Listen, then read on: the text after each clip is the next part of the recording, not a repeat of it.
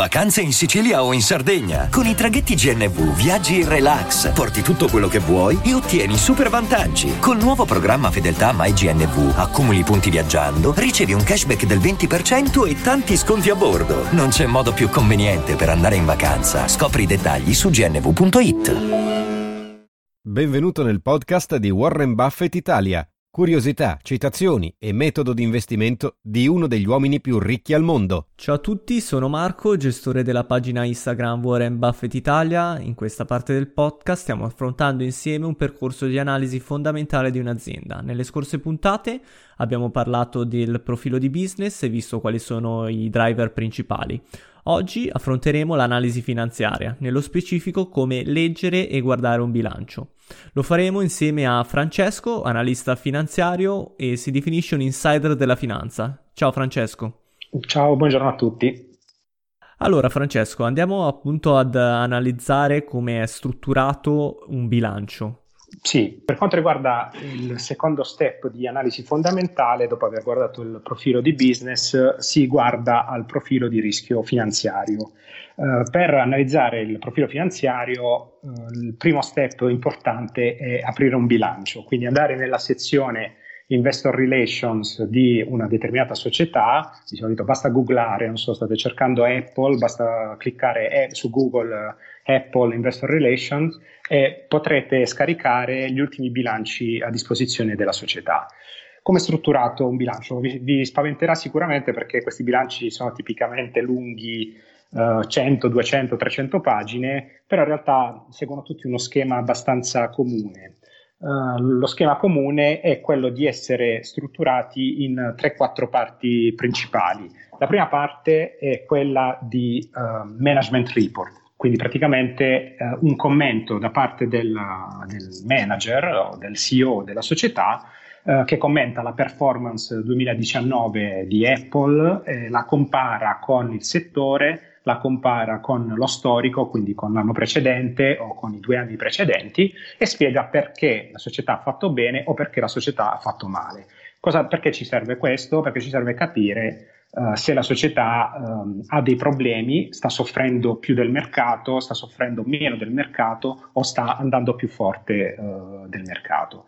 Um, quindi dopo questa, di solito che il manager fa un commento molto ampio che va dal generale andamento del mercato al dettaglio più specifico delle grandezze uh, finanziarie, quindi ricavi, EBITDA, utile, posizione finanziaria netta, eccetera, eccetera.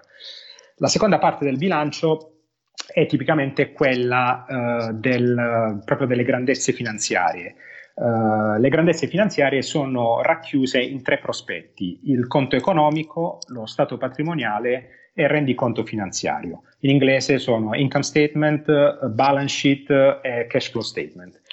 Um, di solito queste, questi, questi, prospetti contabili sono realizzati uh, e controllati da delle società che si chiamano società di revisione, che sono le Big Four famose, quindi Deloitte, Ernst Young, Pricewaterhouse e KPMG, che esprimono un'opinione indipendente, cioè loro si vanno a controllare tutti, tutto il fatturato che la società ha dichiarato, tutti i costi che la società ha dichiarato ed esprimono un'opinione dicendo sì, la società ha detto la verità e questi prospetti sono veritieri, oppure no, abbiamo delle riserve, oppure addirittura se non sono convinti, addirittura esprimono uh, una non opinione o un'opinione negativa. Um, in, questo, in questo opinion dei revisori si, si, dice anche in base a quali principi contabili vengono realizzate le, uh, i prospetti. Tipicamente è meglio guardare, si è più tranquilli diciamo, sulla veridicità del, di, dei bilanci quando si tratta di principi contabili europei o americani. Poi se si guarda invece a quelli locali, uh, anche gli stessi diciamo, principi contabili italiani, molto spesso non danno una reale uh, rappresentazione del, di alcuni asset, no? perché uh, vabbè, è un discorso un po' più tecnico, però le nuove regole contabili europee chiedono di guardare a certi asset al fair value, quindi al valore di mercato, mentre i nostri principi contabili italiani, come quelli storici di altre, di altre nazioni, rappresentano il, il, patrimonio al costo storico. Quindi diciamo non si ha poi una, una reale rappresentazione della, eh, della situazione economica della società. Detto questo, Uh, si passa poi proprio ai reali, um, uh, infine dopo appunto le grandezze patrimoniali c'è una sezione che si chiama Note to Financial Statement, le, le note al bilancio, le note integrative, uh, dove ci sono delle spiegazioni alle singole voci, per esempio i ricavi possono contenere determinati tipi di vendite, per esempio le vendite a determinato tipo di società o vendite per un tipo diverso di servizi, così come i costi possono essere costi per marketing, costi per uh, altri tipi di, di, servizi, costi per materie prime. Quindi le note ti dettagliano in maniera Uh, meno sintetica, un po' più esaustiva, espansa, esaustiva corretto, uh, questo tipo di costi, eccetera, eccetera. Però, insomma, uh, detto questo, queste sono un po' le, le quattro parti del, del bilancio.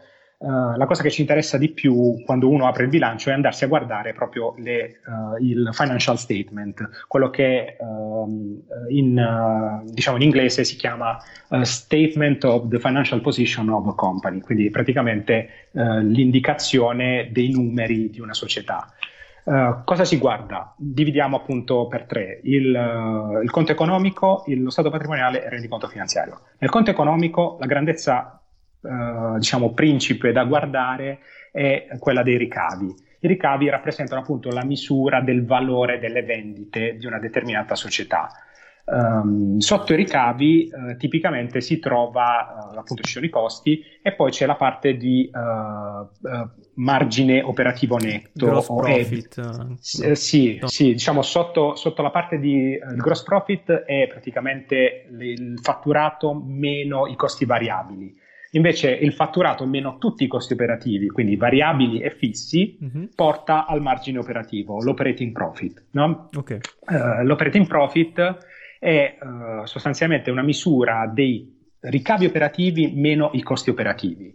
Se però poi andiamo a cercare eh, la differenza tra ricavi, che sono tendenzialmente le grandezze cash, no? quello che è realmente incassato alla società, e costi soltanto cash, bisogna risommare la parte eh, non cash al margine operativo. Quindi tipicamente risommare all'EBIT la parte di ammortamenti, quello che in inglese è la depreciation and amortization, per ottenere l'EBITDA. L'EBITDA è forse la grandezza principale del, uh, di, un, uh, di, un, bilancio, di un conto economico, quindi per ricapitolare si calcola ricavi meno costi operativi a cui si risommano però gli ammortamenti eh, ed è praticamente appunto la, quanto la società riesce a fare di margine sulle sue vendite, eh, diciamo dal punto di vista operativo, escludendo entrate Uh, diciamo non, um, non, operative, non legate al business uh, ricorrente della società. Ma c'è una soglia di questa percentuale per valutare una società? Appunto questa? Sì, ovviamente dipendono sempre da settore a settore. Allora,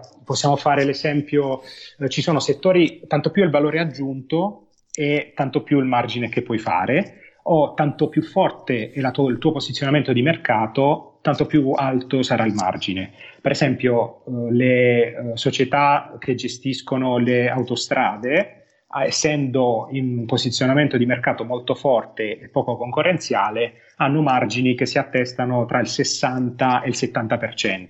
Quindi praticamente su 100 di, di fatturato ne guadagnano 70-80 a livello di uh, proprio margine in cassa proprio, escludendo i costi che non sono uh, cash.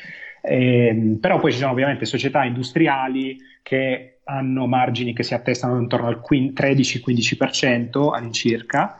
Uh, c'è per esempio il lusso che ha margini tra il 20 e il 30%, perché ovviamente lì il markup che puoi fare al cliente è più alto rispetto ai costi che sostieni, poi si scende fino a un minimo che sono tipicamente i retailer, cioè tutte quelle società che comprano da una società e rivendono sulla loro piattaforma o sui, nei loro supermercati per, per intenderci. Queste società hanno margini estremamente bassi, per esempio Amazon a livello di margine operativo se non ricordo male ha qualcosa come 5-6% quindi sostanzialmente Amazon compra la merce e la rivende a, sulla sua piattaforma oppure uh, semplicemente fa da tramite, quindi uh, mette in contatto il venditore con l'acquirente e trattiene una percentuale, però quella percentuale è molto molto bassa.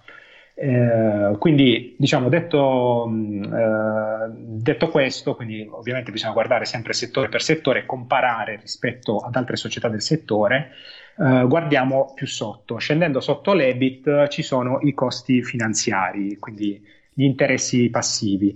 Quello che eh, si tende generalmente a guardare è il rapporto tra gli interessi e il debito di una società, perché tanto più alti sono gli interessi rispetto all'ammontare di debito che una società ha, tanto più vuol dire che il sistema bancario o il sistema degli obbligazionisti ti sta caricando soldi uh, perché ti percepisce come società rischiosa. Uh, infine, sotto gli interessi ci sono appunto la gestione fiscale, quindi le tasse che devi pagare, Ovviamente dipendono anche quelle dal, da dove stai operando. Se sei in Italia paghi circa il 30-40% di, di, tasse sul, sul, reddito anteimposte, se sei in, in, Lussemburgo paghi solo il 7% per dire, e, che poi ti portano all'ultima grandezza, al bottom line, che è il, l'utile di periodo. Um, l'utile di periodo che appunto è diciamo, la somma no, di tutte le, le entrate e le uscite uh, cash e non cash di una società, inclusa la gestione straordinaria, tra virgolette.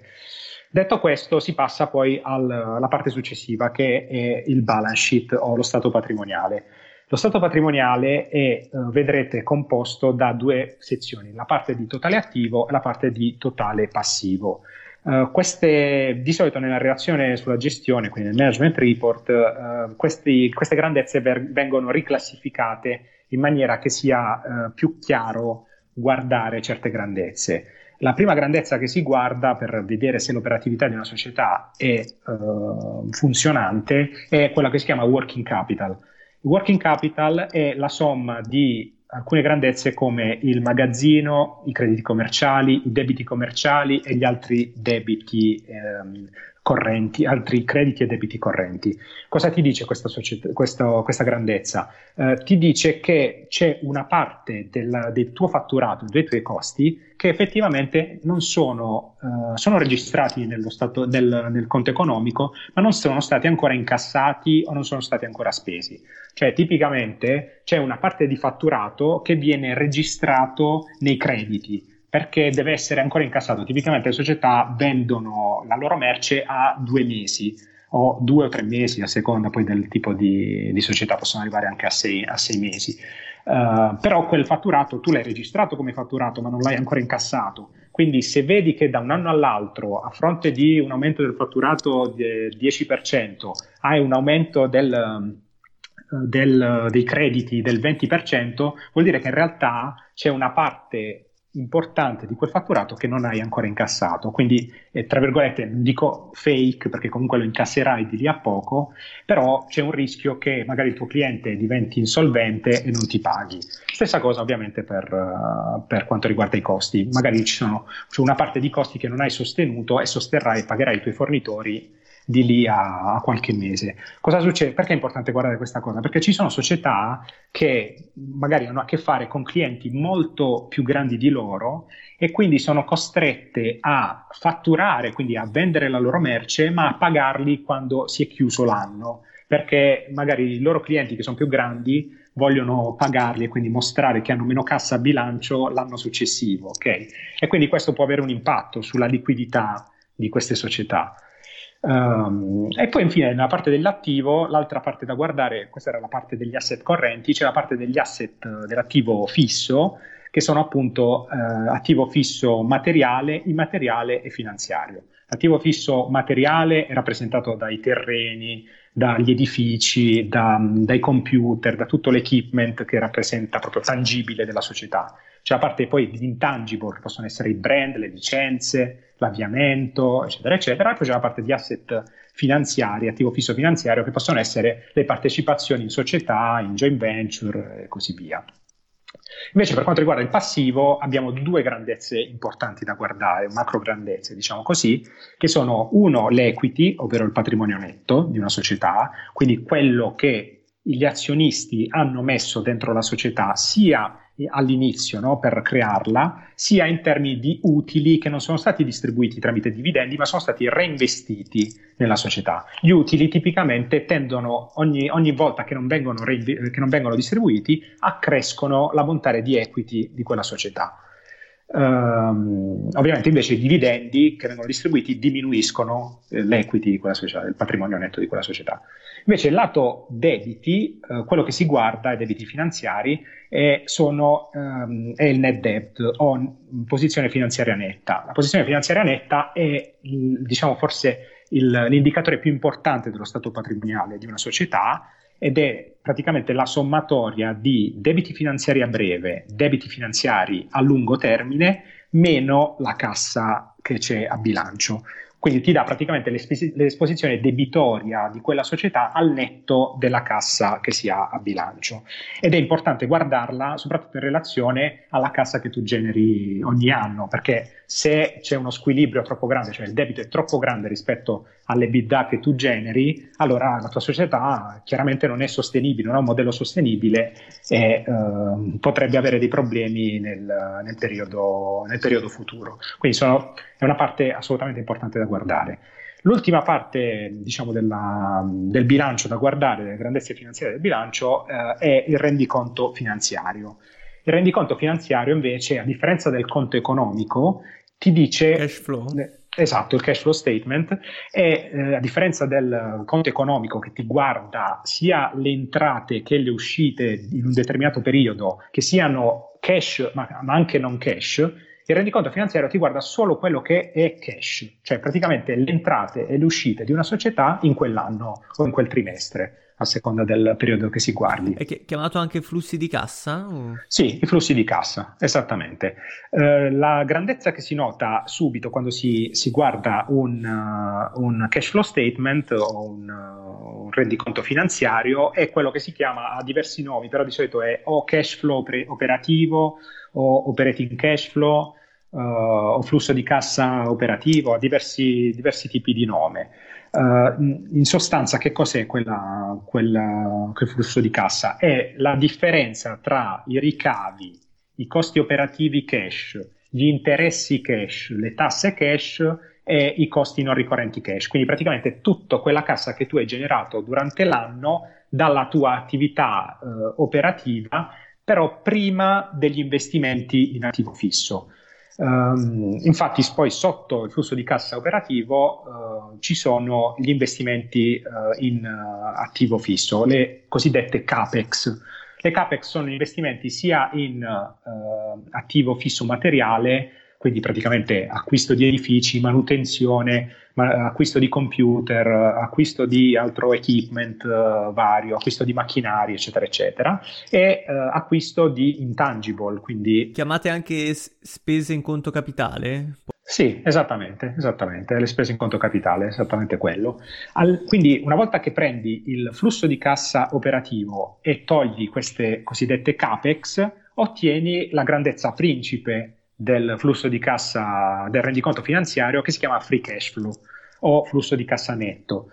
Il flusso di cassa netto purtroppo molte volte nei bilanci non è disponibile, cioè non è espresso perché magari fa più comodo non esprimerlo, però è la grandezza alla base della, della valutazione di una società, perché ti dice ogni anno quanto quella società ha generato di, di flusso che poi andrà a remunerare i suoi azionisti. Okay? Ed è molto più utile dell'utile, perché l'utile, sai, molte volte si guarda il price, il price earning come grandezza, però l'utile ha dentro una serie di costi e di proventi che sono, possono essere non cash, no? E quindi può essere influenzato in una maniera uh, non, non verosimile. Invece il flusso di cassa è proprio veramente quello che la società ha guadagnato in quell'anno e quindi ti dà veramente la reale indicazione di se quella società spende di più o, spende, o ha entrate maggiori. Es- allora, per fare un esempio proprio banale, io posso avere un utile eh, positivo, però magari per produrre appunto quest'utile mi sono indebitato altamente e non è più sostenibile a lungo periodo, giusto? Può essere un sì, esempio? Uh, guarda, ti posso fare l'esempio, um, un esempio di alcune, di alcune società, per esempio...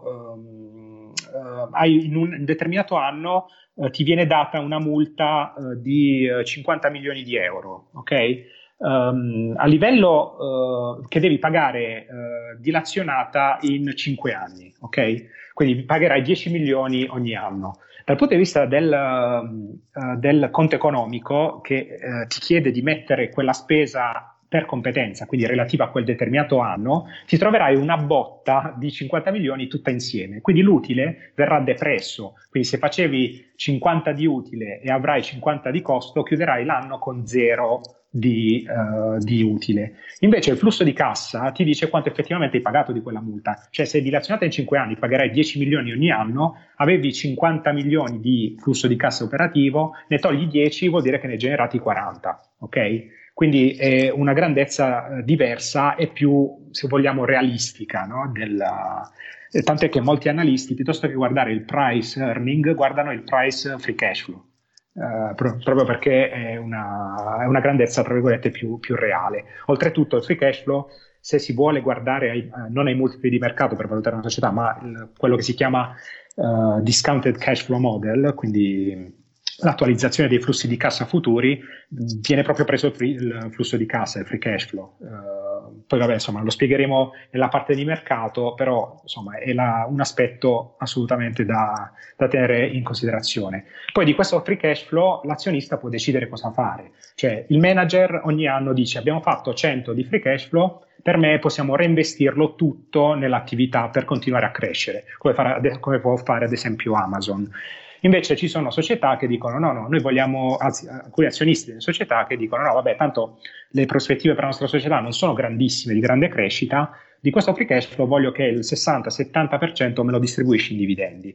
Quindi poi alla fine ogni società restituisce un rendimento che sia o in termini di dividendi o in termini di incremento di prezzo eh, praticamente similare, però eh, l'importante è appunto guardare il free cash flow e non il free cash flow meno dividendi, perché alla fine sono comunque ritorni per gli azionisti ed è questo l'importante. E, e niente, quindi poi questo, questo, è quanto per quanto riguarda l'analisi, come aprire un bilancio. Ecco. Allora, siamo in chiusura, grazie mille per averci seguito, vi ricordiamo appunto che nel prossimo episodio parleremo sempre di analisi finanziaria di bilancio, andando a vedere quali sono gli indici da valutare. Allora, grazie mille ancora Francesco, consiglio grazie. a tutti di seguirti sulla tua pagina Instagram Renegade Insider Finanza. Ciao a tutti, ciao Francesco. Grazie, ciao a tutti. I'm Sandra, and I'm just the professional your small business was looking for. But you didn't hire me because you didn't use LinkedIn jobs. LinkedIn has professionals you can't find anywhere else, including those who aren't actively looking for a new job, but might be open to the perfect role, like me. In a given month, over 70% of LinkedIn users don't visit other leading job sites. So if you're not looking on LinkedIn, you'll miss out on great candidates like Sandra. Start hiring professionals like a professional. Post your free job on linkedin.com/people today.